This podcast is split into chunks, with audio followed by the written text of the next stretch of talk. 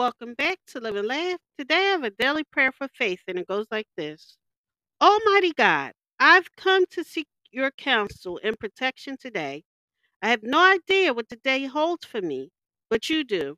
I'm not sure whom I'll run into today, but you, Lord, are aware of everything that is going to happen to me today.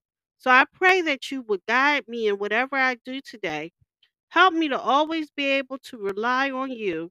Remind me that you are my stronghold and my rock. Please remind me that you are always present in my life when circumstances cause me to be concerned. I pray in Jesus' name, amen. Thank you for listening. If you know anyone that can benefit from this prayer, please go ahead and share it.